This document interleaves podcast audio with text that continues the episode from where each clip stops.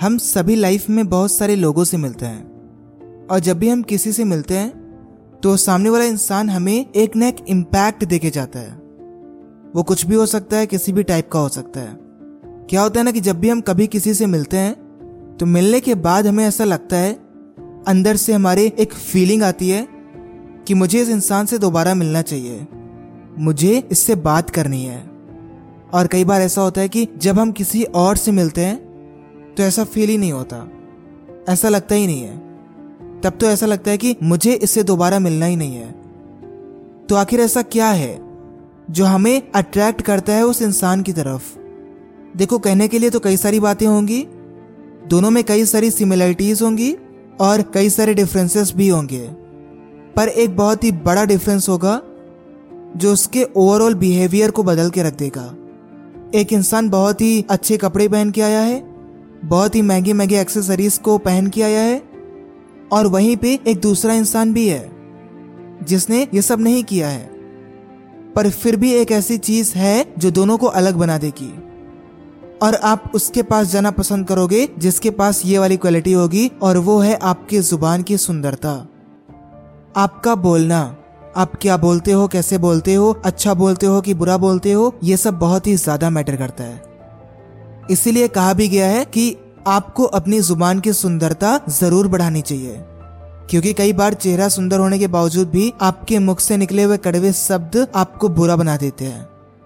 शायद इसीलिए कहा भी गया है कि ज़ुबान की सुंदरता चेहरे की सुंदरता से बहुत बड़ी है। जीवन में ऐसी कई सारी सिचुएशंस आती हैं, जहाँ आपकी बातों से भी काम हो जाता है। इसलिए अपना स्वभाव कुछ इस तरह बना लो कि कोई आपसे मिलकर जाए तो उसे कभी भी अफसोस ना हो। उसे कभी ऐसा लगे ही नहीं कि मैं इससे क्यों मिला? आपके बात करने के तरीके में ना तो ज़्यादा एटीट्यूड होना चाहिए, ना ही कोई एरोगेंस होना चाहिए, और ना ही ऐसा फील होना चाहिए कि आप ओवर कर रहे हो। नहीं तो होगा क्या कि अगली बार वो इंसान आपसे मिलना ही नहीं चाहेगा? जीवन में बोलना बहुत ज़रूरी है, क्योंकि बिना बात किए आप लाइफ में ना कुछ भी नहीं कर सकते। कहीं ना कहीं जाके आपको बोलना ही पड़ता है। तो अगर आप अपने बोलने के तरीके में एक ठहराव लाते हैं, अपने शब्दों के चयन को सही करते हैं तो आप अपनी लाइफ में ना बहुत कुछ पा सकते हो। बड़ा हर किसी को बनना है, लेकिन बड़ा बनने के बाद अपनी इंसानियत को भूल मत जाना। वरना लोग भी तुम्हें यूँ ही बुला देंगे जैसे तुम कुछ थे ही नहीं। वक्त के साथ इंसान गुम हो जाया करते हैं। या तो बस उसका व्यक्तित्व रहता है, इसलिए खुलकर जियो। खुद को किसी भी बंदिश में मत रखो, क्योंकि खुलकर पूरे मन से काम वही कर सकता है, जो खुलकर जीना जानता है। सिचुएशन चाहे कैसी भी हो, अगर आपकी उस पर पकड़ है ना, अगर आप उसे हैंडल करने का साहस रखते हो तो यकीन मानो आपका कोई कुछ भी बिगाड़ नहीं सकता। ज़रूरी क्या है? आपके अंदर साहस का होना। समस्याओं का क्या है? कभी बड़ी आएँगी, कभी छोटी आएँगी। लेकिन अगर आप उसे हैंडल करने की ताकत ले आते हो ना, ये माइंडसेट ले आते हो कि मुझे उनसे लड़ना है तो फिर वो आपके लिए छोटी ही रहेंगी।